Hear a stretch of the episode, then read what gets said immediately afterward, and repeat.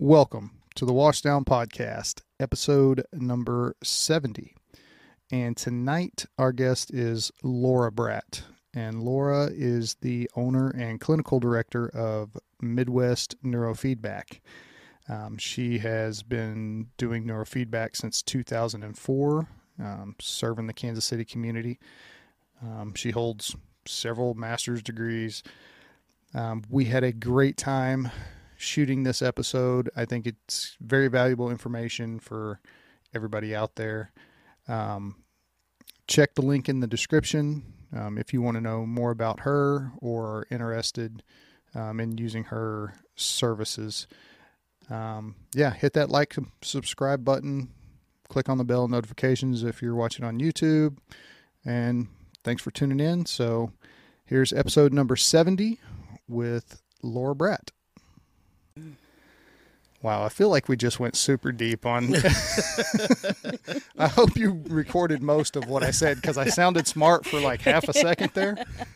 I can't let people know you sound smart. I didn't record it. Oh, thank God. That's going to be edited out. Yeah. Well, thankfully, I do all the editing. So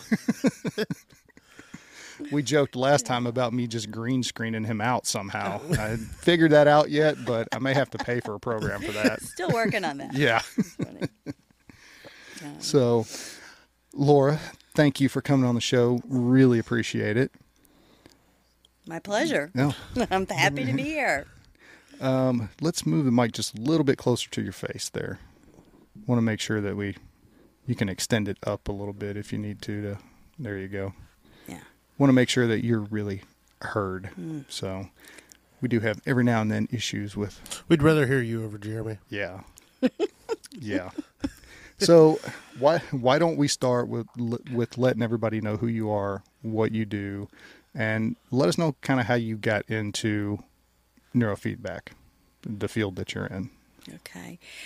Jeremy, I thought you were just going to read that horrible bio I had to put together. Oh, I, I I did read that bio, and it was probably one of the best ones that I've received. Oh no! Oh no! Oh no! So, but the the purpose for the bio, why I ask everybody to send one, is whenever I'm doing the um, episode description in YouTube and on the other platforms that we distribute on, so I have something to put on there that's not just, hey, we talked about this and this and this. It's Right. more of who the guest is.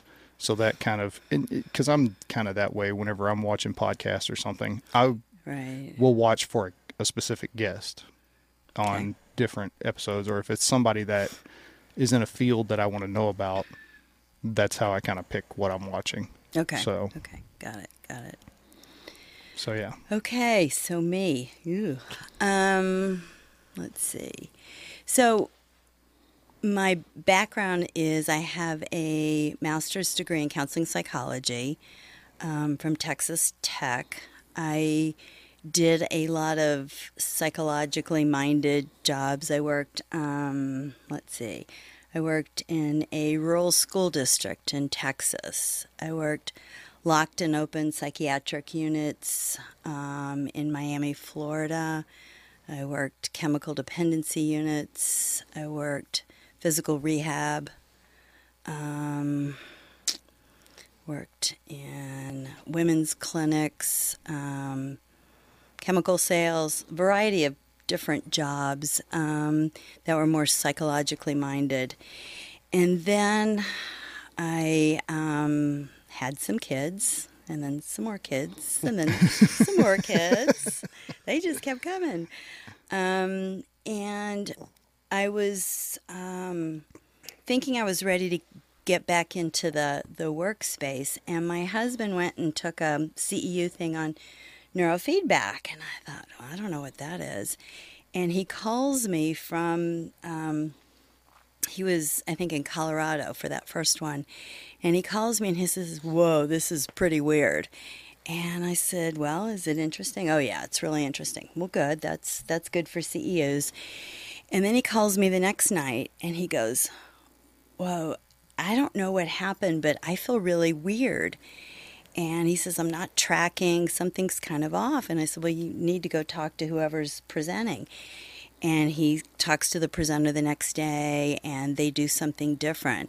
And he calls me and he says, Okay, we're doing this. And I said, Well, I'm not even sure I'm ready to go back to work yet. anyway, that was the very beginning. And he came home and he's trying to talk me into it. And it took about a year um, because it just looked weird, you know? Um, and I just didn't want to go back and do straight counseling. I was just burned out. Um, it wasn't fast enough for me either. So he talked me into it. I went to a training and he went with me to that training. He wanted a, a review. And it was a real interesting experience for me because frequently when you do neurofeedback, the first time you do it, there's not really a dramatic effect typically. And both he and I were kind of the exceptions. And we spent probably, um, it was during the training, you hook each other up and you run each other with neurofeedback. And I guess an explanation of neurofeedback is is due. Um, it's biofeedback for the brain. We can talk more about that in a second. But anyway, um, somebody, my partner in the training, had run me, and um, and then afterwards, my husband, I went back in, and he asked me to train him, and I was really nitpicky and kind of irritable with him, and I I wasn't mad or anything, and he finally turned to me and he said just get the hell away from me. I don't know what your deal is. Just go away. I'll do it myself. And I thought, whoa, that was weird. And I thought, I am kind of bitchy. What's going on? And um, we sat, he and I, in the bar for the next hour and a half trying to figure out what was going on. And at that end of the hour and a half, I thought, whoa, I, I got it. All my life, I had lived in this state of really low arousal I'm talking about my nervous system. And that training had really highly activated my nervous system. But I didn't know what that felt like. The only time I ever felt like that was when I was angry. And so that's what I was. But I wasn't really angry. My nervous system was just highly activated, but I didn't know any other association with it other than, oh, this is what angry feels. Which just kind of like my world just like exploded because it was like, whoa, you can do this to people and and you can feel different and things can change that fast. So that was my introduction into the neurofeedback world. that's a, I mean, yeah, that's a pretty big reaction for the first time. Yeah. But then Yeah. being able to notice it too and pinpoint it, I mean, that's pretty awesome. I'd spent most of my life analyzing myself, so Yeah. noticing it was not a big deal. well, you know, I, I'm sure we had conversations about it, but uh, for the most part, first responders don't spend a whole lot of time analyzing their emotions, and it probably leads to a lot of the problems that we have. So that's why I say what I said. right, Yeah. right. So give us a quick overview on neurofeedback, and then we can just jump right in. Okay, so um, there's many different forms of biofeedback. Neurofeedback is one type of biofeedback, and biofeedback is feeding information back to the brain in and the body in order to make changes. That's basically it.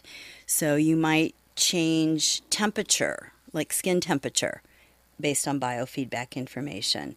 Um, you might ch- you can use it for muscle response. You can use it for sweat response, for heart response. Um, neurofeedback is specific to to brain, so you're giving the brain information about itself in order to make changes. So you, we use EEG technology, electroencephalographic technology. So we attach sensors to various spots on the head, which differs for what we're whatever we're looking for. Um, and those sensors pick up the signal, send it through an amp, and then into the software. And the software gives us a raw EEG signal, just like you'd see if you went in and got a sleep study. And then our software allows us to break that signal up into various waves. And typically, we're looking at delta, which is consistent with sleep, theta, which is consistent with a hypnagogic state, um, alpha, consistent with relaxation, beta SMR. SMR is sensory motor rhythm. That's um, more um, awake, alert, on task brainwave patterns. And then the fastest rhythm we're typically dealing with is fast beta or high beta, which is a much faster rhythm.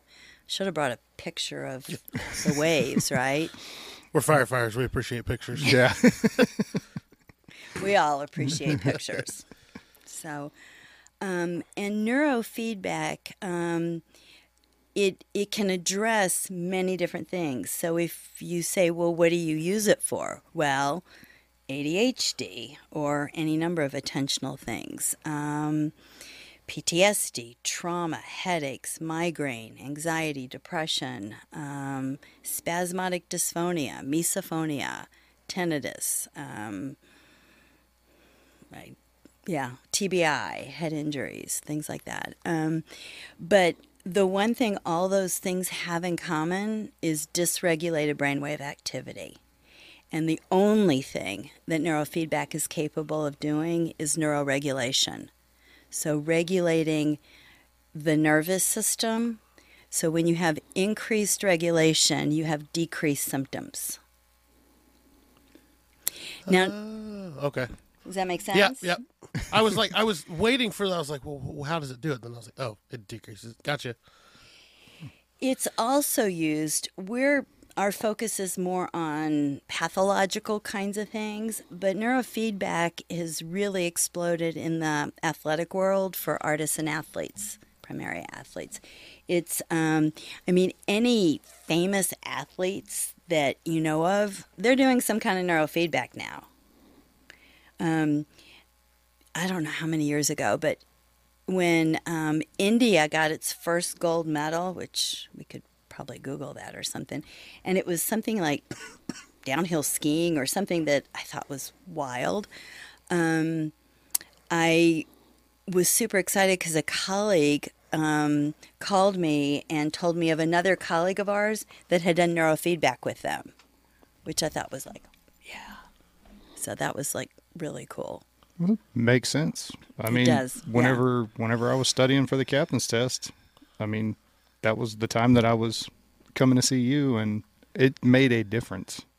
I mean, it made a huge difference.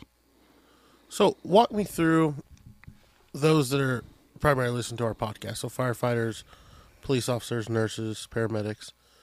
If someone were to come to you or were to seek out this treatment for like PTS or PTSD, what are what are results? What are we looking for? How does it impact and make that improvement on them? So, generally, if you're walking in with that diagnosis, um, a lot of the stuff you're struggling with, one of the big things is going to be sleep issues, right? Um, potentially some anxiety, maybe thought racing, maybe difficulty quieting the mind, um, certainly attentional issues because of all those other things I just mentioned, um, maybe depression. Um, panic attacks, um, certainly an inability to quiet the nervous system, difficulty self soothing, potentially overuse, misuse of various substances just to quiet the nervous system. Um, so, those are some of the things, right? And all of those are very typical symptoms of a highly activated nervous system. So the goal of the neurofeedback is to regulate, probably in that case, downregulate. So al- almost system. opposite of what it did to you initially, then, correct? Right. Okay, Yeah. Yeah. Exactly. because that was I when you were telling that story, I was like, well, how does this work? Because I was like, don't we kind of want to quiet it instead of make it? Not for everybody. Yeah. Okay. Yeah. Yeah. And what does a a typical session or a treatment period look like? Is it a is it an hour thing? Is it a day thing? A week thing? So um, the actual training might be nine minutes long. I mean, it can be really short. There are very sensitive people that we see um, that can tolerate six or nine minutes, and that's about max for that moment. Now, it takes time for you to come in, and, and I want to know how'd it go from the last time I saw you? You know, what, what did you notice? What did you not notice? What was different? Um, and then there's the hookup. Then there's the actual training. Um, and your training is you're watching a um, a game. It's it's kind of like a lousy video game, right? Yeah. Well, I wouldn't say as- lousy. I mean, it is probably about circa 1987. so if you're a big fan of Mario Brothers, then or Asteroid, you're gonna you're gonna be just happy. But if you're you know you want to play Call of Duty or something, that's that's not it.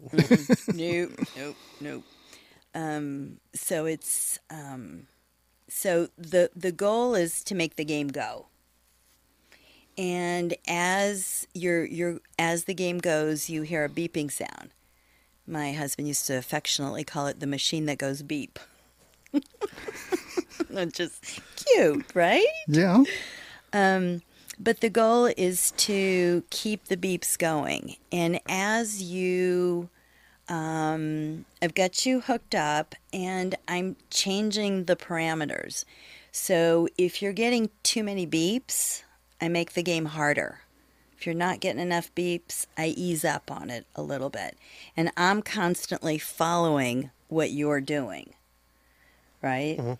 Um, so the goal is to get some relatively consistent beeps, and the beep is the reward to your brain that it's on the right path.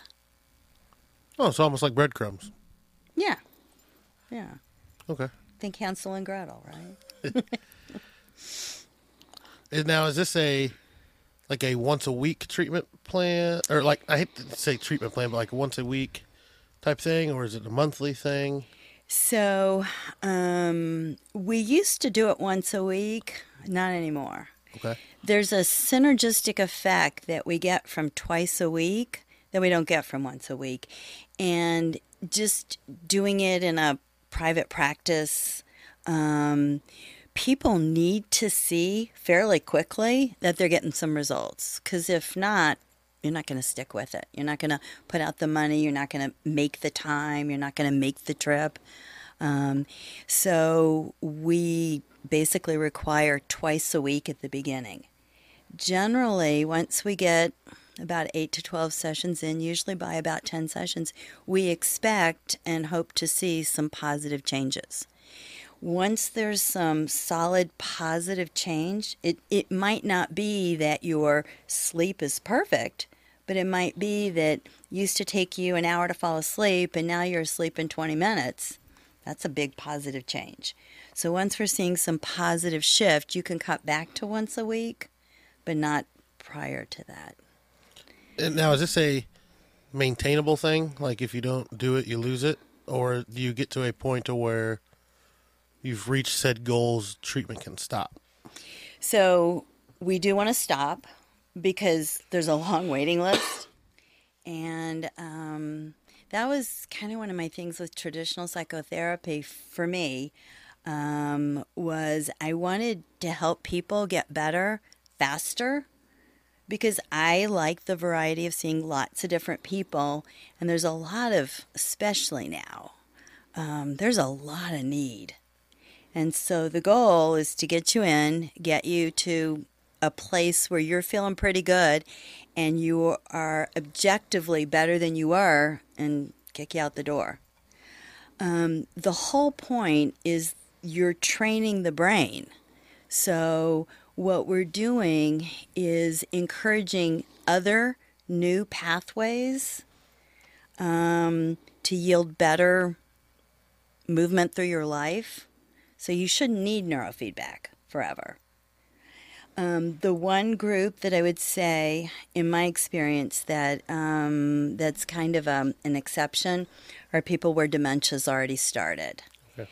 And in those folks, um, in my experience, what I've seen is we can help them get to a pretty good maintenance place, but they need to come in like every eight weeks. It's the the trainings don't hold um, like they do in just about everybody else. There are some um, there's some neurodegenerative conditions where there's a lot of gut issues and those endocrine systems aren't working properly, or the neurofeedback doesn't hold for as long as it should. Are we? You kind of at least elaborate a little bit to my next question. Are we seeing like an ideal age range for this type of training? Like, is it best between like 18 to 25 or is it 18 to 60? But you kind of elaborated that we're seeing obviously some geriatric, geriatric type treatments with those that may be developing Alzheimer's or something like that. Is do we see like a prime age or No, okay? no. Um, the youngest we've worked with is four.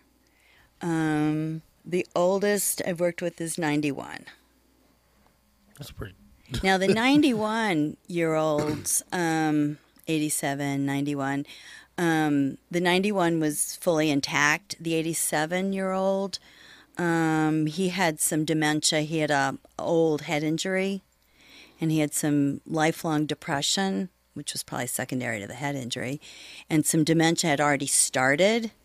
And with him specifically, he needed to come in about every eight weeks. The 91 year old was in much better shape.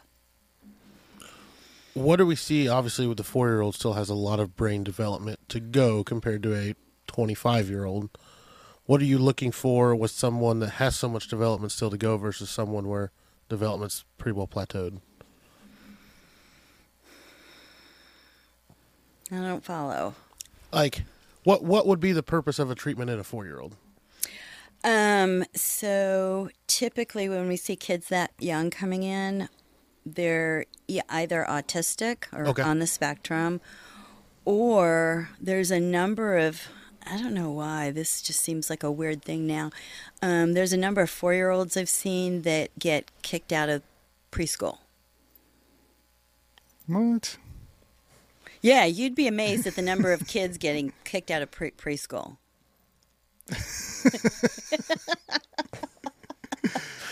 Obviously, James knows better than we do. Yeah, so. apparently, yeah. She said that, and I was just like, yeah.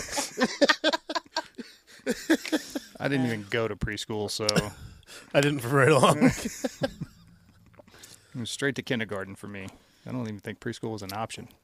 now, like, what smart. Small, yeah, small town. So why i guess why are they are we looking at violence issues outburst type issues secondary to being on the spectrum that's causing these dismissals from preschool then or what Cause i feel like preschools would be a little more tolerant now versus maybe 20 years ago Yeah, I'm not sure about that. okay Um, so uh, those those kids, I don't think were really on the spectrum. I think there was probably some developmental trauma, um, potentially some PTSD, PTS that hadn't been diagnosed yet. But there were typically like violent outbursts and um, inappropriate behaviors, and just literally leaving. They were flight risk. So, and Was these it- kids had just highly activated nervous systems, very dysregulated, unable just to maintain any semblance of of normal flow.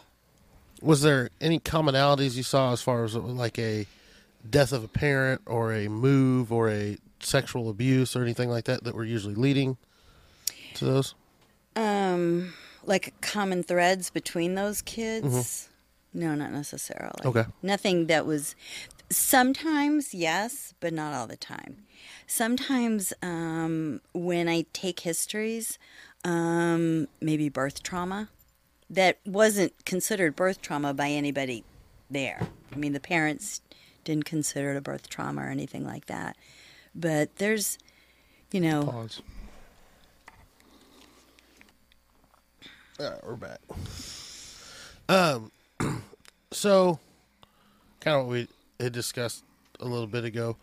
One of the reasons, um, the whole conversation kind of started with Jeremy and I, and I forgot what guest it was, and then it kind of bled over to Rachel, and I was picking her brain out a little bit.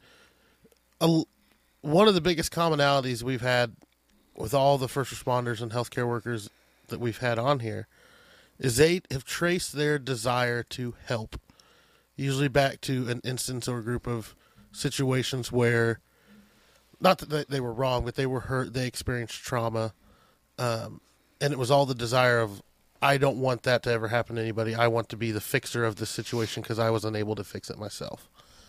Um, it's no secret that suicides in our career fields are continuing to increase. Um, and so we reasonably, I, you know, kind of take a step back and we're saying, what's going on here? Like, are we? And it was kind of a hard question. Are we the right people to be doing this job? Should someone that experienced trauma as a young child continue to experience it on a daily basis for 30 plus years in a career later in life in an attempt to solve said earlier trauma? And it, you know, I kind of asked Jeremy. I said, "Are we the right people to be doing this? Is it realistic to expect our poor little brains to sustain all of that without without make ever making an attempt to properly heal or properly fix or address the issue?" So my first thought was, if you guys don't do it, then who are we going to get to do it? Because you think there's like normal people out there, Wow, thanks. and that was You I- guys are I- already jacked up, so you just keep doing it. No, that's not at all what I meant. That's what I heard. Okay, That's going in the video description, by the way, too. Okay, so let me clarify that because obviously that came out wrong. Is it? I knew what you were saying. I don't know if you do. I can't trust that now.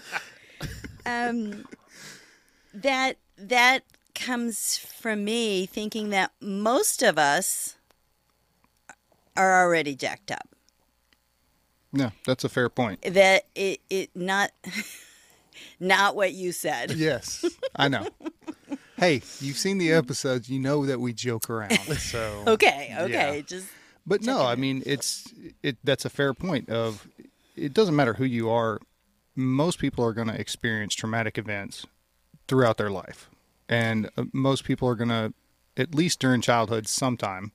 I don't know anybody that didn't have, you know, if you even break it down to the simplest things of like a death of a grandparent or something like that, that typically happens, or you're going to see something traumatic. So to say you know, oh, well, if you've experienced trauma, then you can't get into this career field. Right.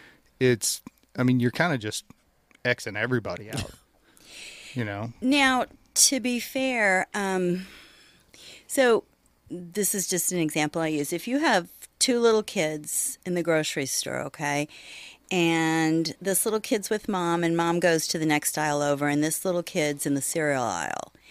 Um, and doesn't you know looks up and doesn't see mom there's two kids and they they can respond very differently one kid could be real curious and start climbing up to try to get to that cereal on the top shelf and and not really concerned or worried that mom's gone just like oh this is my chance to get that you know the crunch berries on top or something. The other kid turns around and see mom's not there. Total meltdown. Screaming crying just immobilized. Two kids same age same sex but vastly different responses to the exact same thing one of them has a trauma response the other one doesn't so probably not everybody, but I was thinking, um, have you ever talked to a bunch of psychiatrists and find out their backgrounds? I try to avoid those conversations. Yeah. I'm sure they do too. so I know um, one of my favorite sayings is is mental health is not a hotbed of mental health, right? So people that go into mental health, I'll speak specifically for myself. I didn't come from a healthy background. I came from a lot of tremendous dysfunction. That's why I do the work I do. So probably not too different than you guys. Yeah. yeah. See, you're making my point for me. There you go. There you go. Yeah. Exactly. So, Yeah. yeah, what was, I had something else and I lost it. It uh. So here's my question: Why? Why did you do it? Why did you go into this? Like you just said, you, it was full of dysfunction. Why this? I um, I was headed for medical school. Um, hated chemistry. Took a psych class and thought, "Whoa, I can really figure myself out." yeah. right. Um, I don't know. It was just I, I just knew that's where I needed to be. You know, sometimes intuitively you just know what you know, but you don't know why. Mm-hmm. Yeah, yeah. The work that I do today, I have zero doubts. Um, I am doing exactly what I'm supposed to be doing. Exactly. I've never felt that way about anything in my life. Um, I question when I say something to my kids and go, oh, that was really stupid, or shouldn't have said that. Should have kept your mouth shut there. But at work, I am so certain that I am doing exactly what I need to be doing. I don't have that kind of surety in anything. I don't know. Do you guys? I I feel the same way, and but I just I can't help but sit back and wonder. Well, I know why I'm, but it's just if with everything you look at, it's I've just almost kind of fed the negative things that have happened. Like so, just a little bit about my backstory. My mom, my I'd say my first big, and this was actually what's led to some of the discussion too. My first big trauma for me was when my mom was murdered when I was ten. Um, within two weeks, I was put stuck, sent to you know, this is what 2000, the year 2000. So I was in PTSD counseling. It was a once a week thing, and I from I was there from 2000 to 2007, so seven years basically when I was 10 till I was 17, and I hated it. like it just, it was a lot of like, you know, for the first kind of four years there was toys or whatnot, and I was like, oh, I'll play with the toys, and they're like, hey, you need to pay attention. I'm like, but there's toys. I don't want to pay attention. There are toys you know, and then like kind of through puberty and stuff, I came more of the anger towards it. Like, this is stupid. This is a waste of my time. We've been talking about this for the last four years. Like, why do we have to be here? And then finally, when I was 17, I essentially threw a big enough fit that I was like, I'm done. I'm to do sports, hang out with friends. And my grandparents were just kind of like, whatever. I was, because I was raised by my grandparents. Um, and then for me, kind of in college, I think I was 21 or 22. I just noticed, especially I guess in maintenance of relationships with those around me, I was like, I'm not doing the best. Maybe I should go to counseling. Did it for like maybe a year, and I was like, yeah, it's dumb, waste of time. And then it was finally when I was 24, 25, with almost a su- basically a suicide attempt, where I ended up inpatient, where it all just kind of then then it hit. I I had uh went back and reviewed the case file of my mom saw crime scene photos and stuff that I had never Oh, seen before, God. and then it hit, and I was like, oh, and at the time I like I was still mildly inconvenienced by being inpatient psych, but it I don't think meds were ever going to be a full time thing for me, but it definitely while I was there gave me the clarity to start developing better coping mechanisms. Um, so it, it, it did have its function, its purpose, and it served it well. But I I kind of wonder if maybe my and I, I don't fault my grandparents; they're very old school. Uh, you know, whatever the doctor says is what we do. The whole questioning of medicine was just not a thing for them. And I, I, I sat back and just wondered, like, if I've waited maybe a year or two years or three years or not done it at all, what my brain development would have been like. Because it wasn't even until I was started dating my ex-wife, um, who's a clinical social worker, and you know, I learned, I actually learned about physical brain development with trauma that I was just like, huh. I wonder if things would have been done differently. What the outcome could have been worse, better, same Yeah. you know that and then that's where we got on the discussion of like are we even the right people for this job you know like hey here's all this trauma and then it's hey 30 years every day get at it go you know with the way brains develop if this wasn't a good career choice for the brain development so So i know that was a lot it, it was a lot. It was a lot. Um, you know, what you guys do though is is layering the traumas, right? So that's not ideal. Um, especially if there's no, and I don't know, but I suspect there's not really good solid programs that are um, actually helping and dealing with that so that you're increasing brain resilience because that's what you need. Yeah, I would say conservatively, we're probably 20 years behind where we need to be with that. There's strides have been made and it's been more recognized, but it's the same problem with everything else. It's time, money, and personnel. So, yeah, we see, we recognize there's a problem. So we need to put a program in place. Okay, well, we have an idea for a program, but now we have to pay for it. Now we need the personnel to run the program. So it's, I mean, you, I mean, you know as well as I do, especially dealing with, you know, you work with veterans and seeing those people come back with TBI and things like that. I mean, we were in Afghanistan and Iraq in 2001 and stuff, and they weren't even recognizing the TBI stuff until when 2010, 2015. I know just just alone we didn't even start concussion protocol for football in college till 2010 or 11. They're Yeah. like, and at the time it was just like, hey, um, do this little like card game test real quick. It's just basically to see if you have a concussion or whatever. And now it's just look where we've come in the last 12 years. Yeah. It's and we're not where we should be. Because there's people walking into my office now that have come from the ER, and the ER said, Yeah, you have a mild concussion. Well, the kid's still in his room a week later, not able to go to school and needing all the lights out.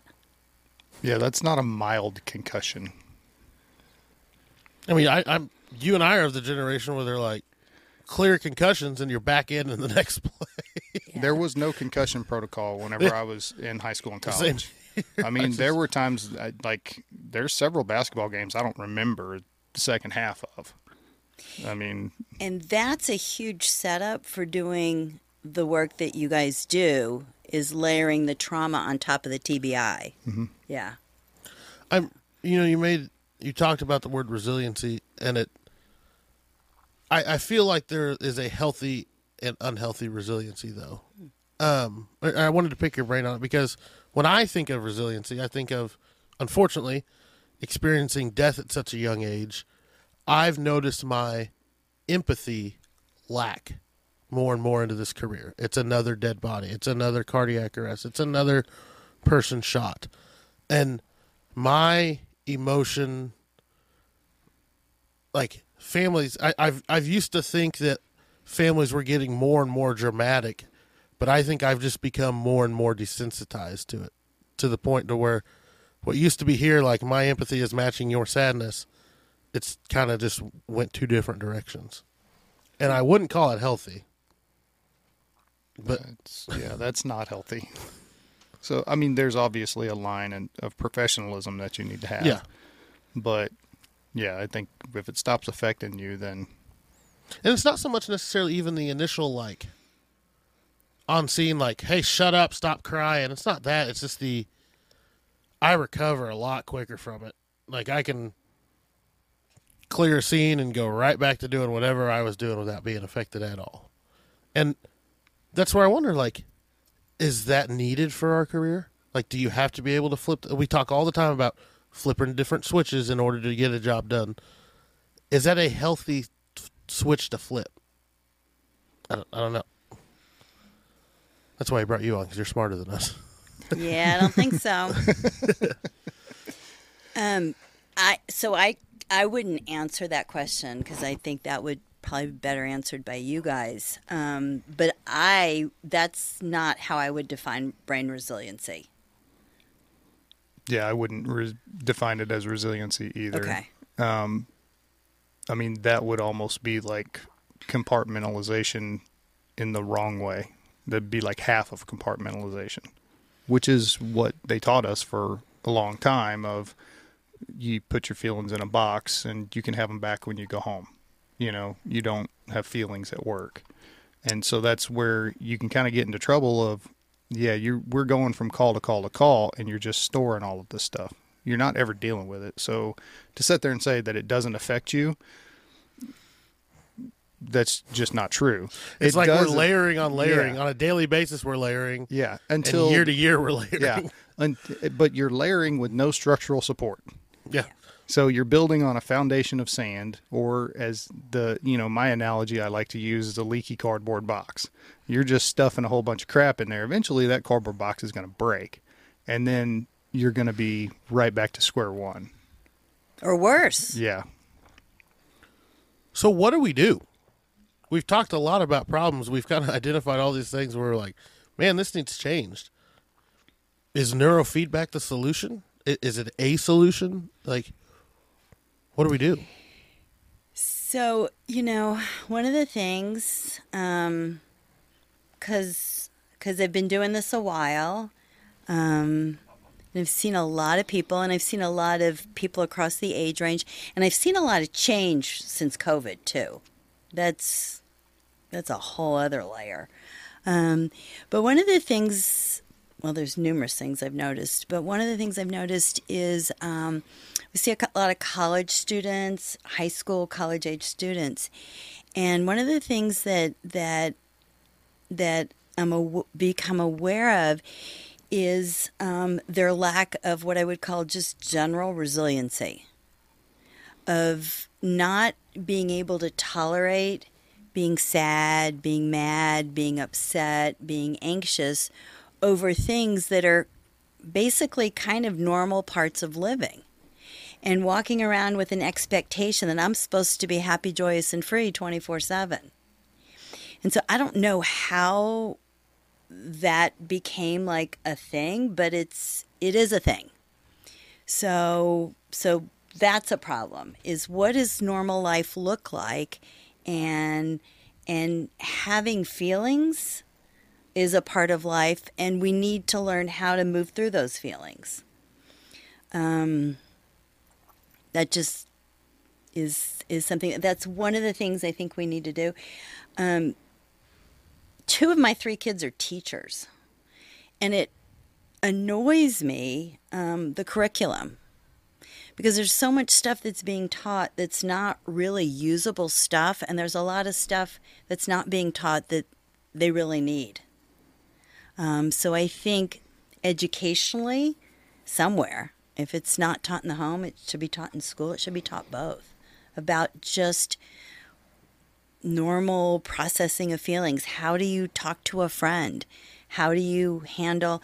My daughter um, works in the KCK school district with third graders, and the the issues and the problems that a lot of these kids have at home is just appalling.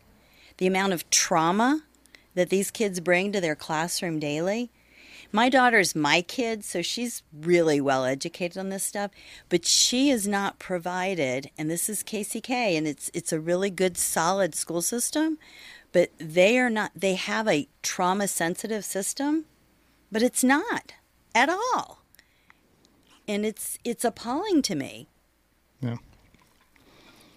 I mean, it- yeah, no, I, that's I've made that point several times of You know the sense of entitlement and then not like like you said i'm supposed to be happy and stuff all the time and Well, we've done it to ourselves. Like, like as she was saying that, I was thinking, you know, yeah, we don't really have to work through sadness because I can pull this out and find 20 different things on that'll make me happy and just push that sadness to the back burner and I don't have to address it. Or, you know, how many times do we, you don't see a lot of people on Facebook, Instagram, Twitter sharing the sad stories, sharing the sad photos. It's look what I bought, look what I've done, look where I'm at, look what I'm doing. Happy, happy, happy, happy, happy. Woohoo. Mm-hmm. But we're not going to talk about the sad shit. That's not going to get likes. That's not going to get attention. Unless it's suicide. But even that only lasts for a while. That's true. Yeah. You know, like, mm.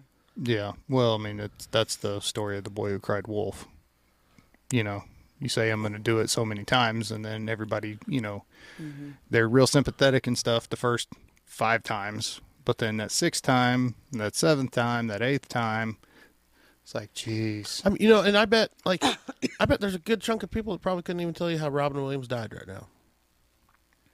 Unfortunately, Probably. it's been that far removed. We don't talk about it. They just know that he's a really funny actor. His parents watched his movies. They don't know how he died. Yeah. And it's sad. So yeah, like suicide. We'll all you know. We'll want to start a GoFundMe. We'll rally around. We'll do all these different things, and then we're moving on.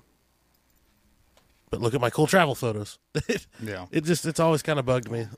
Well, and that's the, I mean, yeah, I I sound like a damn broken record, but that's the problem with social media, hmm. is because that's what people see, and we are now seeing a whole generation of people come into maturity, who they've social media has been there the whole time for them, Yeah. whereas for you and me and even you to a most Yeah. extent, it it wasn't a thing until you were older. So the developing brains, and maybe you could shed some light on that, of the, you know, just the constant inundated of clicking and clicking and clicking and seeing that stuff. Um, I did, I can't remember. Oh, it was with, uh, watched a podcast earlier today with, uh, Michael Rosenbaum. He played Lex Luthor on Smallville, Oh. and he had Zachary Levi on. And his podcast, they it's all celebrities and stuff, but they talk about mental health quite a bit. Um, and Zachary Levi was talking about, you know, the because he was having to take some meds and stuff, and he started out with a SSRI, but then moved once they fine tuned everything to something that was a dopamine thing, and he was talking about dopamine, and you know, it's that reward thing mm-hmm. of I see this, I like it, I see this, I like it, I you know, and the click and click and click, and then if I post this and then I get a bunch of likes, like every like that's a little dopamine hit, you know. So I wonder how much like what that does especially to kids whose you know, we know the brain doesn't fully develop until you're in your 20s. And you got kids as young as I don't know how young. You know, as 2. on electronics. Yeah, on Well, and electronics. that's I don't know how. I and I hate I'd hate to just resort to the old narrow-minded, soft-ass kids back in my day thought because I I try to stay away from that, but back in my day, you know, like Can't help it. yeah. I don't want to say it, but I'm gonna. I I think about like when I would go out in public with my grandparents, right? Like we would go to a restaurant. Three, four, five year old me would do what every three, four, five year old would do crawl all over shit, play with my food, just typical kid stuff. But there was a correction of the behavior. Now I see more and more a distraction from the behavior. Play on your iPad, play with my phone. Where and so like I just I, I think about, you know, brain development if there's never a if you don't ever touch the stove to know it's hot, how do you know it's hot? And Well, then all of a sudden a seventeen year old burns himself on a stove, well I never touched one. well, yeah, and that goes back to even what I was just saying. That's it's so like counterintuitive because they're you know they're misbehaving basically. They want that piece of electronics though, and if they misbehave, they get it. So then you're just reinforcing negative behavior. What are we seeing with the brain with the say neurofeedback was a thing 30 years ago, 20 years ago. Not 30. It was. 20 before Game Boys were invented. Or 30 before, you know, Game Boys and other mainstream electronics were invented. Is it counterintuitive or is it actually helpful when we're talking about stimulus and electronics and I you know there are in all fairness there are, you know, the kids games that are problem solving, matching shapes, colors, things like that. It's a lot easier to pack that in a phone versus a whole toy set that we would have growing up. Mm-hmm. Right. Is is it helping? Is it hurting or what's You're talking like? about video games? Just yeah, just video games, phones, iPads for kids younger and younger now. So there's a I, there's a lot of qualifiers that go with that. Number one, the age of the brain, right? Do you have a four year old or you have a sixteen year old? Um, there was um, there was a book that came out. It's old now called Boys Adrift. Does that ring a bell? Uh, um, really fascinating, maybe 10 years ago, um, book, but he, I can't even think of the author's name, but he was, um, looked at some studies where they were looking about the effects of video games. And one of the things that they noticed was there was some there were some games that were actually enhancing for eye hand coordination and certain skill sets. In fact, they had neurosurgeons playing some of the um, some of those games because it was peak performance training. But the first person shooter games, what they found out was, and they, they had them. What was that game? My kids, my boys, were like Grand Theft Auto when those came out. I can't think of any redeeming quality that game Right? may, may or may not Right? have. Yeah. So, um, and I think it was some of those games. Anyway, um, what happened was was just what you were describing, and they had I think like twelve year old boys, and the I think it's the nucleus accumbens, if I'm not mistaken, would would get a, a hit, you're like a dopamine hit every time there was a kill. And if you're playing a video game like that, you're getting lots of kills, right? Especially if you're really good and really well practiced on it. The brain wasn't designed to do that. And in this, he was describing how the the um, consistent playing of first person shooter games actually had a somewhat effective burning out left prefrontal cortex. Well, one of the things at the left prefrontal cortex is motivation.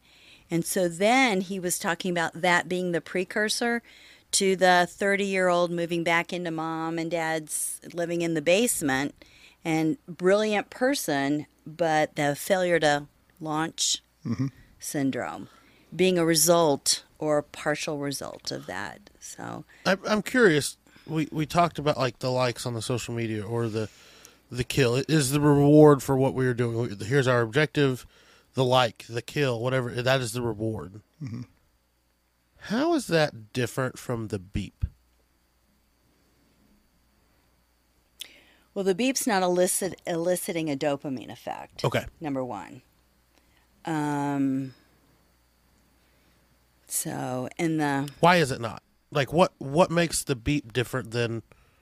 Because like you said, the brain is trying to. It's following the breadcrumbs. It's following the beep. How is it different from? so you're asking why? What is it about the beep that's so reinforcing? I haven't a clue. Yeah. Hmm. I can't answer that. Because I just I, I think of just you know goal oriented. Like as you go through, I got you know you want the beep. Uh, yeah, it's um and there's there's a visual reward too is because the game is going. And if you're not getting the beep, the game is stalling, which nobody wants. Yeah. Right. But you don't have to do neurofeedback with the beep. There's um I don't use it, but some of my staff use a, a movie. So you're watching the movie and if you're not producing what we're asking you to produce, the way we've get, set the parameters up, the movie goes black. Oh, And so it, it has to, to bring the movie back, you have to get back into that place where you're producing what we're asking the brain to produce. So it doesn't have to be a beep. okay. That's just the one I'm used to. What have we seen? It's we hear a lot of lay people talk about it, but I'm interested from the clinical perspective. You know, we hear a lot about over medication in children, especially for me, like in the '90s. Like we threw Ritalin at everything we thought was ADHD. Um, That's not past tense. How, okay, don't talk about that in past tense because it's clear and present right now. what are we seeing with brain development with that? So, um, or just any early medication in children in general over anything how how is that affecting brain development So that's a really good question. Um, I'm probably not the best person to answer that. You're Um, smarter than us um, I am exceedingly biased. So just give that to you up front. I'm exceedingly biased. Um, I'm not a huge proponent of medication use. Um, I grew up in a house with with addiction, and so part of my bias is anti-drugs. Well, Um, I'm. I- I'll just go ahead and tell you my position too. I'm pretty much anti-medication myself, unless it's a documented chemical imbalance. Like, I mean, I think there's a need for it in some people, but for a majority of people, I think it's not needed. It's there's other avenues that can get you to where you need to be. It, it's always felt to me like it's kind of kicking the can down the road, E- especially in you know in the '90s when we didn't have the technology to observe things that we do now. Oh well, my kid's doing this. My kid's misbehaving. My kid's acting this way. My kid. My kid. My kid. Well, let's throw medication at it to fix that problem, without the thought of, is this a long-term med? Is this a short-term med? What are long-term effects down the road? Or what's the source of the problem? Yeah, and Exactly. that and that's the thing with me. I'm a what's the source of the problem guy. Yeah. Find out exactly what it is. It's just like anything else medical. Like I'm not going to have shoulder surgery if I break my leg. So You You know what I mean? Yeah, yeah. Now, 50 years ago, um, we didn't have the kind of technology that we have now, but we have technology to read brain waves or to look at brains. It's not accessible to everybody yet. Um, but throwing a drug that affects brain activity without being able to see and really be able to diagnose the problem just sounds like poor medicine to me. agreed. Um, my opinions are not popular around a lot of the psychiatrists and much of the medical community. Um, I don't think drugs should ever be the first line when you're talking about um, psychologically related issues. I just don't. I think they're the the last resort. I think if you've tried everything else. Um, you said earlier, um, is neurofeedback the answer? Um, I think it's a piece of the answer. There should be neurofeedback equipment in every classroom in every part of this country. You can just do basic neurofeedback and build up resilience and regulate nervous systems as just a part of the, the day, right after lunch it, it it it just makes sense. Why aren't we building up our resilience to life and all its stressors so that we can all handle things just a little bit better? One of the reasons I've never been a big fan of medication. So let's look at high blood pressure meds, for example, right? You have high blood pressure. You take the meds to not have high blood pressure. If you don't take those meds, you go back to just the same high blood pressure you had. Nothing's changed. You just have high blood pressure again. Right. When we look at like SSRIs, for example, especially with those people that take them inconsistently, sometimes just due to lack of money, lack of access, whatever it may be. Or because they're feeling better and then they get off because they don't need them anymore. Exactly. All of Yeah. a sudden, we. I feel like the fallout from improperly taking those is ten times worse than just stopping your blood pressure meds. We're throw like to the point that we see other mental diagnoses develop, and that that's scary to me. Like I don't just go back to the same problems I was before, especially if I take them inconsistently. My highs and my lows are getting worse and worse and worse and worse. It, that doesn't sound like a very good med to me, or a, or a very good treatment solution. No. I want to tell you a story. Okay. So, um, I went. My oldest son went to Grinnell College, little tiny school in Grinnell, Iowa. I played them in basketball. Did you really? Sure did. Oh, that's amazing. Did you go to Grinnell? Uh, no, I went to another school, Bernard Okay. College. So Okay, cool. So I went to Grinnell to go visit him and stayed at a bed and breakfast. And the woman that ran the bed and breakfast, her husband was the local physician. He was the head physician of the, the, the practice in this small little town of 9,000 people. And so we start talking at breakfast, and he says, "What do you do?" And I'm telling him about, you know, what I do, and and I told him we use some biofeedback tools as well with the neurofeedback, and what do you use? And and I told him we used HeartMath. HeartMath is a bi- it's a biofeedback device used to train heart rate variability, not heart rate, but heart rate variability. So he goes, "Oh yeah, we use that too," and I was like, "You do?" And so we started talking, and he explained to me that he got together with his fellow physicians in this town in Iowa of 9,000 people like 10 years ago and decided their community were too highly medicated. And so they wanted to see if they could reduce the amount of medications consumed by the whole town. So they set up a program. They gave themselves like a, a year or 18 months or whatever in order to reduce the town's medication, just all meds, um, by, I don't remember what their numbers by. They hope to reduce them like by a third or something.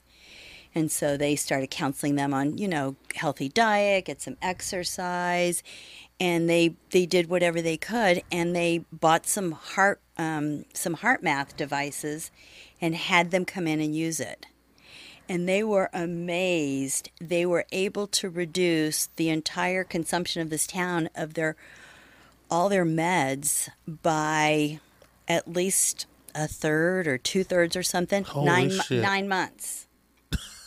yeah, yeah. It was like, whoa. So HeartMath. He should be going to every municipality's health department and teaching that. Yeah. And HeartMath should be in every home in this country. Sorry, You're gonna- No. I get excited. yeah. Um, and so there's a number of different tools that that we use. So so you're not gonna neurofeedback is gaining tremendous popularity, and there's a lot of small home use devices. Not quite the same effects, but it'd be better than nothing. But every home could buy a HeartMath unit, attach it to their phone. It's 149 bucks. If you get it before Christmas, it's 129 bucks. And everybody in the family can use it and you do it every day or you do it 3 times a week. That is one of its best uses is um, high blood pressure. Is to help regulate high blood pressure. So, they always say no salt. Well, what about HeartMath? So how does HeartMath help with the blood pressure? So, um, HeartMath trains heart rate variability, which is the the if you like if you're hooked up to like an EK, EKG, um, you see a heart rate. Ideally, you want these rhythms to be very nice and rhythmic, right? And about the same amount high as they are down low if you drew like an imaginary line in the middle. But most of us, you hook us up to HeartMath, and uh, uh, especially the first responder community, is going to be like jagged and not not nice and slow and rhythmic and synchronous. And so the goal of HeartMath is to do that. And the way to do that is is syncing up um, the heart rate and the breath rate. Now, I'm not very good at at doing HeartMath through breathing because if you breathe nice and slow and deep and even, you can do pretty good on it. I do it better through visualizing, just in my head. But there's games, and by playing the games, you regulate the heart rate variability. And the goal is high coherence of the heart rate variability. You want it highly coherent because low coherence, well, zero coherence is a flat line and you're just dead. There's other problems. Yes. I think maybe you should stop the HeartMath training at that point. So it, it's it's actually fascinating you brought that up. Something I don't know if they did in your academy, Jeremy. Something they started doing it, or they did in my academy, um, twice a week was yoga. Mm-hmm. Um, I hated it, but I didn't. Like, it was one of those like I hated what we had to do. I didn't hate what I took away from it. One of those was different types of breathing techniques. They, you know, even in the basic like your when we go on house fires, we have like our air packs that we use. They talk about conserving air, so different breathing techniques to slow your respiratory rate down to conserve more air. Um, it's no one thing in the fire service they have adjusted in the last few years is what we call heart tones now. There's not the just traditional old school bell that's just very loud, obnoxious, comes on in a heart, you know, in an instant, and instantly our bodies are just fight or flight. You know, heart rate's up, our, our adrenaline's up, we're ready to go. Before we ever even know what the call is, we are just at that state. It's very Pavlovish. Um, you know, where heart tones now are just like a soft tone that gradually increases to a mildly louder tone, and then we get our call. Um, something I've done just from some of the breathing techniques I picked up doing yoga is I've just conditioned myself. Um, and it's and I still it, it is a th- process that I have to, I made a habit and self to focus on. But when our bells go off, no matter what the call is, I just start that breathing technique that we learned in yoga. Just that's you know, it's not a massive problem solver, but it's just something I've done to bring my heart rate back down. Especially and I did it when I was uh going through my training like my field training as a medic on the job because the bells would go off and I'd instantly become a nervous wreck. I was just like, oh my god, what's this call? What am I gonna have to do? What could, what could be going on? You know, and my FTO was like, chill the fuck out, dude. you know. but it it was something that I, I did. Now it's just it's second nature. It's habit to me. Just you know, but not everybody That's does right. that. Not everybody's had that opportunity. No, uh, we did not do yoga in my academy class way back in the dark ages. yoga wasn't a thing. We we did some deadlifts. Yeah. So when if you if you were to look at you know say Jeremy's heart rate, you know just realistically like Jeremy's style heart rate versus mine all day, you would probably see those more in him. Those bells are going off, heart rate spike, and Depending on what the call is, it may be maintaining for a lot longer and then coming back down. Or I would guess if someone like mine, or say someone just like you of equal body fat and shape, everything else, utilizing those techniques, I bet you could see it not as big as spikes. Um, well, there's also some variation in that. So, if you're talking about me as opposed to you, there's a vastly different range of time on the job. So I've been conditioned to those bells and all of that stuff. So it may not affect me the same way because I've heard them so many times. We're seeing a lot of fifty-year-olds have heart attacks at those bells. Yeah. Well, and those bells, it's that's there's been research on the bell. It actually does cause constriction in the heart and over time it you know, it's detrimental to long-term health. Wow. Yeah. I mean, just picture a school bell in a small brick building, just loud as hell. I know. I watched Yeah. Chicago Fire. Oh, well, you know everything there is to know about our job then. I mean, that's exactly how the fire department is.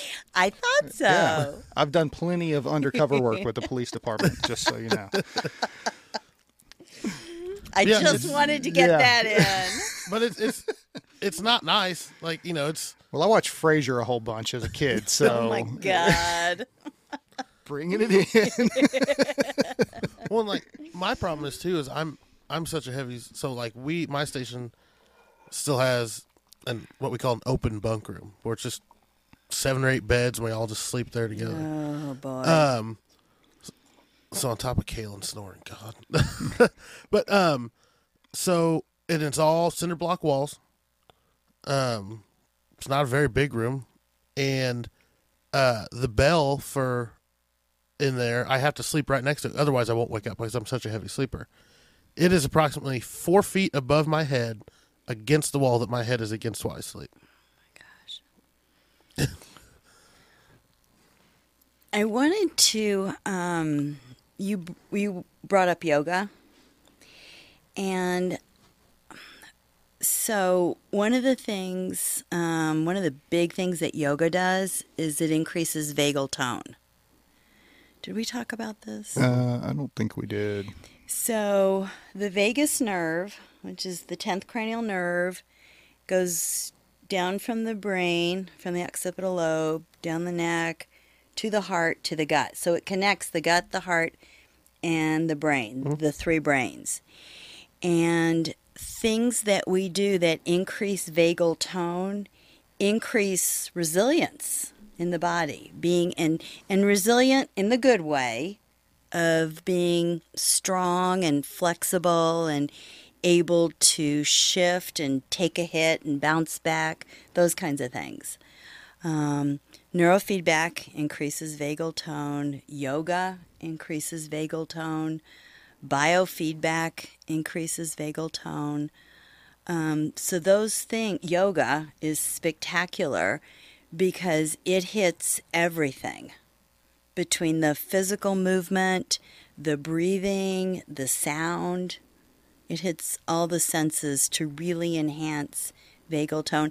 Yoga is the one thing that rivals neurofeedback, but it takes longer.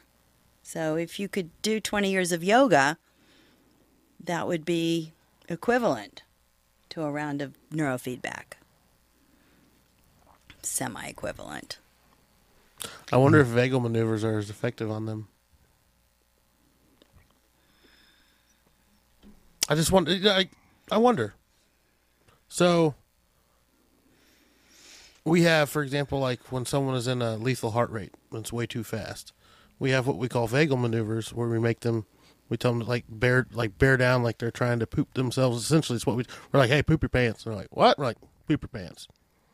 A lot of times, it will work. It will basically trigger that vagal nerve, and their heart rate will just drop from 250 to 120, just like that. Oh. I want. I wonder if, if by building that resiliency, if you if it's still as effective. Just curious, brain working. Um, I I wouldn't see why it wouldn't be. Huh. I mean, I don't know the. We're gonna have to find somebody else that's really smart and invite them on. Yeah, Like, hey, we're not gonna do a whole hour with you. We just got to ask you one question. just one we'll let you question. It- that could be a Zoom call. Yeah. Just send an email. That's that's fine. so Yeah, that's interesting No, though. The whole twenty years versus. I never thought about that way. yeah. Well, I mean, I can tell you. I mean, my experience with it because I mean, we did what. Uh, Not that many. yeah, maybe Maybe. sixteen ish. Yeah. He's still a dick. Could you do some more? Oh, he was lovely. See, That's what we call an act. I'm Works a, great. I'm a nice guy. so, I mean, but from my perspective, like, I mean, so for me, I went and did the first, you know, session, and I think it wasn't very long. I mean, I think I probably got more than six minutes, but you know, that's just because, Say it. yeah, Say it. Because you're tough. Yeah. There he is. I'm, I'm manly. No, but I will tell you this: I almost fell asleep driving home because it just it saps your energy, like because it's like a it's a workout, and so you get tired.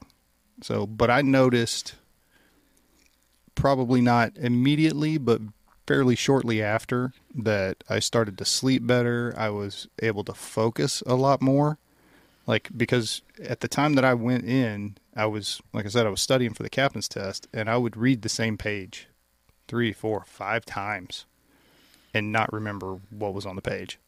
Then I'd have to go and do it again, do it again, and by the time we were done, it was I was reading and retaining, like How did your sleep change at the station?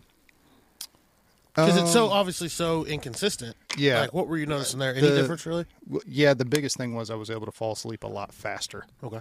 So it didn't affect whether or not I woke up when the bells went off, but it was definitely able to sleep a lot faster, and I felt like I was actually getting sleep. Better not, quality. Yeah, not like I would. I wasn't waking up like just exhausted still. You know. I'm curious because I've always, and I've joked with Jeremy about this, but I don't have a problem falling asleep. I never have. But it's not in a good way. It's because I've point pushed my body to the point of exhaustion where I'm like, oh, sleep now. It's never been like I've never had this set schedule of like, oh, it is now 10 p.m. I shall sleep for eight hours and wake up at 6 a.m. Especially with our line of work, it's like, oh, you get some sleep here and you get some sleep there and you piecemeal it together and hopefully you get five to six, seven hours in a 24 hour period. And then when you don't, you know, you come home and like like I did a little bit this morning and then slept for a couple hours because I was tired and then wake up and it's it's never been an issue of falling asleep for me, but that doesn't mean it's always because I've done it in a healthy way. It's just eventually Yeah. my body's like, go screw yourself, and you're just going to sleep. Well, I think for you, the biggest thing needs to be schedule regulation. yeah, it, you laugh, but I'm, dude, I'm telling you, like, so whenever I'm not at the station, We're not turning this episode into me again. No, we're not. I'm not doing it. I'm not doing it. I mean, Somehow I you, you tried to have a therapy session earlier, but we'll let that one slide. well, there's so many questions. I'm like, I just, I just want to pick and pick and pick, and Well, yeah, because it's like the perfect outlet. yeah. It's so thank you. But no, schedule regulation, man. I mean, that helps a lot of being okay. It is 10 o'clock. It's time to go to bed. And because you know as well as I do, you know, with our job, circadian rhythm doesn't exist at the station. I mean, it's just trying to stick to that is it's not feasible. So if you can do it at least the two days that you're off, or you know the one day that you're off, or whatever, it it will hold benefits for you. Because any I'm with him. yeah. Any sense of schedule like that? Because, I mean, and look, in reality, when you're doing those two hour naps or three hour naps or whatever at odd times, you're not really getting good sleep. And what do we know about not getting good sleep? What does that lead to later on down the road? diabetes No, leads to more mental problems Sure does. and because diabetes. your brain is not processing. Yeah. If there's no rest and repair, there's there's going to be chronic wear and tear. If you were the chief of a fire police department, would and I'm guessing let's let's look 20 years ahead in these careers. Could you see neurofeedback being a mandated treatment? Absolutely. I know. Yes, a mandated treatment, but I would use it for prevention. Like Because- like almost in the academy type thing? Like in an academy setting? So I'm not really familiar with the academy setting. When you first come on the job. Yeah. And I would use it. I mean, do, aren't there things that you have to do, like a regular part? Um, aren't there requirements you have to meet? You have to There's- do CEUs, don't Yeah. you? Or or um, run certain drills or things like that, just to keep you practiced and and up and on those things, right? Yeah. Well, we talk about all the time about like how many times do we say the same things we do for our physical health we have to do for our mental health? Yeah. How is it any different than if, if it's a physical requirement, why not have a mental requirement? Right. So every six months, you should go in and, and have 15 neurofeedback sessions done. And there should be some biofeedback devices around so that you can use those uh, on your downtime at the station house. So somebody's doing dishes, right? Somebody's cooking, somebody's doing whatever. You're on. You're doing HeartMath, or you're running CES, or you're doing the Muse. Yeah. So it it should be a part of maintenance training for prevention. Because you guys are constantly layering more shit on top of previous shit. And that's not a good outcome. Yeah. Is that fine? I like that point of using it as prevention because that's what have we talked about a million times. How do we keep people from getting to the point Yeah. Mm-hmm. that you know we've all got to? We need something preventative. What are we going to do? What? Why not Ta-da. add that into it? That yoga, freaking, you know, mental health checkups, even. You know, there's um We do physicals. Yeah, Why not do mentals? That's what we're going to call them, mentals. mentals. Mentals. I'm going to let you talk to talk to the brass about that one. There's, um, you know, there's a lot of other supportive, healthy interventions. Um, I don't know much about aromatherapy and stuff, but frequencies. We're, I mean, most of our body is liquid, right? Between blood and stuff. There's, and and that's very responsive to sounds, frequencies. So um, I've got some some issues in the office with with the walls are too thin. There's not enough. Um, Insulation. yeah, yeah. So um, I've been approached by people wanting to come in, and they they use different sounds that are that they use in like bullpens and stuff like that. But they use these sounds that emit certain tones so that you can block out. You don't hear stuff. It's supposed to be a Like a white noise thing, kind of. yeah, but I I won't I'm not ready to do that because people with a trauma history are hyper reactive to certain tones. And I don't know if your tones might be in the 4 to 6 band and yours might be in the 7 to 8 band. And so and you don't know.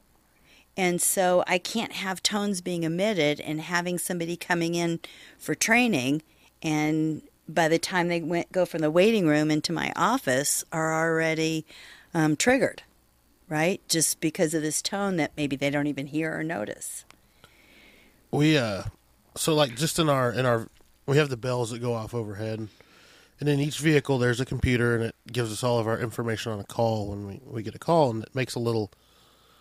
Well, it's off of emergency, isn't it? That tone. That, you know what I'm talking about on the CAD. Yeah, I know the tone yeah, I you're think talking it's about. I think it's off of the show Emergency. Did you ever watch that? no Or who who are the two guys in the squad? The old. yeah, I It's like an Roy old. and somebody. Yeah, yeah, yeah. That I- show. yeah. It's the tone off that show is what it is, and uh, it's just a beautiful A to a D because I was blessed with perfect pitch, I guess. Um, but like anytime I ever hear those like combinations just out in the public, wherever it may be, I'm instantly just like, "Where's call?" Just instantly. So when you say that, like, it's I don't even, I, maybe it is a trauma response. I don't want to call it like it's a bad thing, but it's just it's a sound that will instantly take me to a place, even if it's for a second where I'm like, "Oh yeah, I'm not at home." Printers. Oh. It's printers, Printers, for me. yeah, oh Yeah. because every time we get a call at the station, the printer goes off too. Sometimes, usually right before the bells, mm-hmm. like maybe a full second before the bells go off, mm-hmm. a printer will go off. Yep. so that's but but that's more like a pavlovian response that Yeah. you you tie it to that kind of thing Yeah. but i'm talking about an actual trigger Okay. So kind of like like smells, right? Our olfactory system, it's the first system online. Um, and you know you can smell something, maybe it's like cinnamon cookies and you think of your grandma's kitchen. Or you smell, you know, a client I had, a, a woman, and it was the cologne that her attacker had on. And so she smells that smell and there's a triggered response. So it is a trauma response. But those sounds can be used um, in a positive way. I had a, a woman come in, probably 60s, had been on Xanax for 20 years, was trying to get off Xanax and, and getting off a, um, um, what's that class of drugs? Benzo. Is Thank that a you. benzo? Yeah, Yeah. it's a Yeah. benzo. Yeah. So benzo withdrawals super ugly. Y- I don't yes. know. If, Yep. yeah, yeah. Benzo withdrawals super ugly. So neurofeedback's very helpful if you're titrating off drugs because it helps supporting these changes in the brain as you're coming down off this drug. So she came in specifically to get off the Xanax, and she had been titrating down. She'd gotten to a point where she couldn't cut any more off, and so she came in. We did. Um, maybe about 20, 25 sessions. She had done tremendously well. She had this last tiny little sliver she was on on her Xanax, and she had signed up for a workshop in Colorado with a sound therapist. Maybe Jonathan Goldman, can't remember his name. But anyway, so I have these beautiful maps of her brain, of these 25 sessions I did. And so there was just this one little thing we were trying to work on, just last little bit. She went, she was gone for about two weeks on this workshop. She came back and and she said, I'm doing so much better. And I said, Well, that's great. I hook her up and it was like, Holy cow, you look spectacular. You don't need to come back. And that sound therapy after that neurofeedback, because the neurofeedback primed her, after that bit of sound therapy, she looked great. Off her Xanax, good to go. Holy shit! So there's when I have um and I train myself since COVID I've been training myself about once a week just just because I need to maintain, I need to be resilient. And life is just tougher these days everywhere, everything. So um um, one of the things I do if if I have a poor night of sleep, which doesn't happen often, but my dog gets sick or the house shakes with these violent thunderstorms or something. Um, if I have a big day coming, I've got couple, I've got an app on my phone, and what I do is I turn on some gamma frequency. Gamma's about 38 to 42 hertz. It's a very fast frequency. Gamma is a very organizing brainwave pattern, and it's very alerting. So it's not something you want to do at you know 10 o'clock at night because it's more activating. But gamma is the frequency of, you know, when you have like an aha moment, you're thinking about something or you working on a puzzle and you see where how it fits kind of thing. Nanoseconds before you see it, before that aha, there's a wave of gamma that washes over the brain. And it's a very organizing frequency. And so I turn on, I do 20 minutes of gamma um, in the morning while I'm getting dressed, and I do really well in the day, even though I'm, I was tired because I got woken up. But I know my brain, and I I'm I've trained my brain for 17 years, and so I know that 20 minutes of gamma, a couple mornings a week, is good for me. But I wouldn't recommend that to anybody just to go do. Just that's word of now, caution. Now I want to try it. Well, yeah. Yeah. I mean, you have the experience to do that and know what's going on. Right, So- right, right. But there are um, devices that can do that.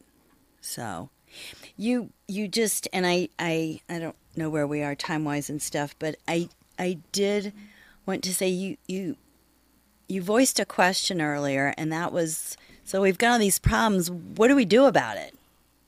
Um, and I don't I don't have I do have a list of answers because I think all of these tools and devices should be utilized everywhere because I think prevention is the key. Um, meds should be the last line for I think most things because I think we need to get to the source so we fix it, not just symptom symptomatic relief for the time being. Um, so I do think there's stuff out there that we can utilize. I'm not quite sure how to do it, so I'm just trying to do my part. And so I would like to see other first responders um, to do whatever I could. And this was motivated by COVID. Um, and I would be happy to offer, you know, like 15 sessions at no charge, one at a time. Um, so send them my way. That's huge. Will do. I Yeah. feel you know like when we go do demos at school, and all the kids are like, um, so like one time like this, or like, what do we do if this? And it's just like so many just scenarios and shit. They're like, we don't have the answers to these, kid. Like, shut up. that's how I feel with her. We do not say that. Like that's that's how I feel. I'm just like so. Like one time, like, that's what I felt like this whole episode is that six year old at the at the kindergarten again. yeah. Um, I think it would have positive benefits for you. I mean, a lot of things would have positive benefits. For Yes. but I I've just been sitting here, take believe it or not, as much as I've talked, still taking a lot in, and I'm just like, whoa, like, yes, like just so many symptoms she's just, she has described, and just so many, just a lot of the in my own head shit that never comes out here. Just you don't see it work, and and that's another problem with me too is working so much overtime, like my work mind is my two thirds of my lifetime instead of a third of my life. And so being able to bring just have some sort of regulation and normalcy. And I, I hate using the word normal in any of our careers mm-hmm. because Yeah. or our lives because it's just like what is are we setting it like Jeremy or the Kardashians? What's normal here? You know, like I like that. Jeremy or the Kardashians. That's a, that's a pretty big leap. well, but what is right? Like Yeah. you're you, but everybody knows the Kardashians. Yeah. Everybody strives to be the Kardashians. We want the money, we want the recognition, we want the the looks, the beauty, all that comes with it. Is that normal now? Like what? You know, I don't know. I'd say no, but the money wouldn't be bad. So Um, yeah, no, that I don't think any part of that is normal. Any part of that lifestyle. So that's just me. yeah. So I mean, that's like, I yeah, I hate. I hate to say you're right, so I'm going to just assume that she said it. And yeah, I think it would be very beneficial to me. Oh, I love it. I love it. Um, I do have one question though before we wrap up, and it hopefully it won't take you too long to answer it, or it could spark another conversation. I don't know, but um, I'm curious about neurofeedback and TBI. So, like dealing with someone with because we know there's different types of TBI injuries. So, with like we could say like a concussion or a concussed type that's not the right term so like if you fall and smack your head Oh shit! I have another question now. so that's different than say like An mi- IED. going yeah it- with that blast thing you know because it affects the brain differently right Y- you understand what i'm saying Yeah. i'm just formulating it poorly um so is that does that require a different approach in neurofeedback and what's the results and So, neurofeedback does one thing, and Okay. one thing only, and that is neuroregulation. okay And there are different kinds of neurofeedback. We pretty much stick to the one. We've got access to a couple others. Um, and I have found over the years that it works pretty well for most things because the only thing I'm trying to do is enhance neuroregulation. And it does that beautifully. Whether this was an IED explosion or whether this was, you know, got bonked in the head with a basketball. Um, so there are, um, we can do a quantitative EEG, which is a full assessment. We can send that off to people that are experts in reading and interpreting QEEGs, and they can give additional guidance if it's necessary. There's um, a couple of uh, patients we've worked with with parts of their brain missing. Um, I would assume that makes it more difficult. not really. Really? Yeah. I mean, it's, um, Just regulating what's there. Yeah. I mean, eh, we are an amazing species. Humans and our brains, amazing. And our capacity for health and optimizing is incredible. Um, and we're not we're we're not there. We're not actively working daily pushing towards our optimization and we could. We need to work together more. We've discovered CTE in the last what 15, 20 years. Sure. Yeah. It, is that about right? I think. Um, yeah. So we have just in the last couple years been able to really start to see it and diagnose it not autopsy based. Not postmortem. Yeah. Yeah. Um, as that develops, do we think we'll see? I guess, hey, what do you know about that, or do you do you think we'll start to see more neurofeedback in, like, if we're seeing earlier and earlier CTE? Would it be beneficial? Would neurofeedback be beneficial for CTE? Um, so the honest answer is I'm not sure. Um, but I I don't see how it couldn't be because I've seen it. Um, I don't think it's capable of arresting an active organic process. Like Right. dementia as well? Right, right, right, right. But um, what neurofeedback does is optimize whatever's there, whatever you got. So, my hope, I, I would say, might be to, if this person walks in with diagnosed CTE or dementia, is enhance quality of life for whatever time there is so that they sleep better, they're less anxious, and they're generally happier and more relaxed as they move through their life, whatever that process is, is doing. You know, I, I do wonder, and this will probably be long after we're dead and gone, but in theory, we only use a small percentage of our brains anyway. And when we think about dementia impacting on that small percentage that we already use, if we're starting to optimize what we don't, Mm-hmm. Does it level the playing field? I, I'm curious to see. Good question. That is a good question. I'll write a letter from heaven and see what's up. Please. yeah. well, and also the brain's ability to quote unquote heal itself. You know, like you talk about, you have patients that are missing pieces and they're still able to function. Well, it's no different than our physical. If we don't use it, we lose it, right? Yeah.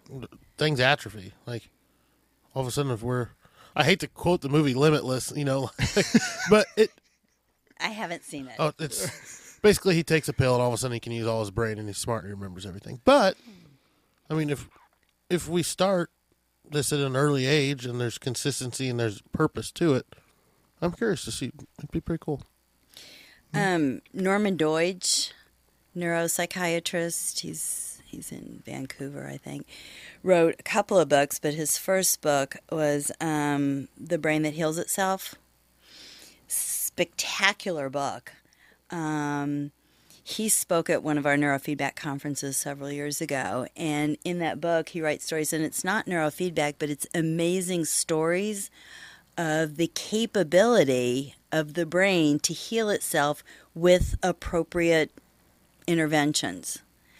I mean, they had cameras inserted in somebody's mouth so that they could see, because their eyes didn't work, um, they could see with their tongue.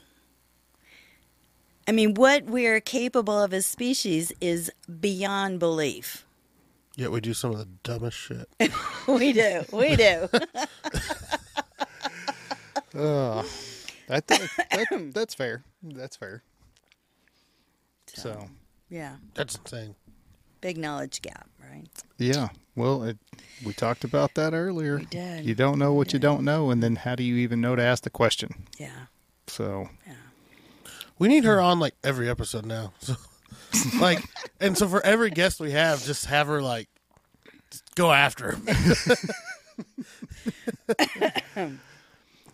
well, final thoughts, James. I I'm damn near speechless from this. I just just the things that I've like the loose ends I've kind of tied. I guess if that makes sense. Like just more things make sense now. Um, and out of out of all the so many times we've talked about like you have to find the thing that works right for you.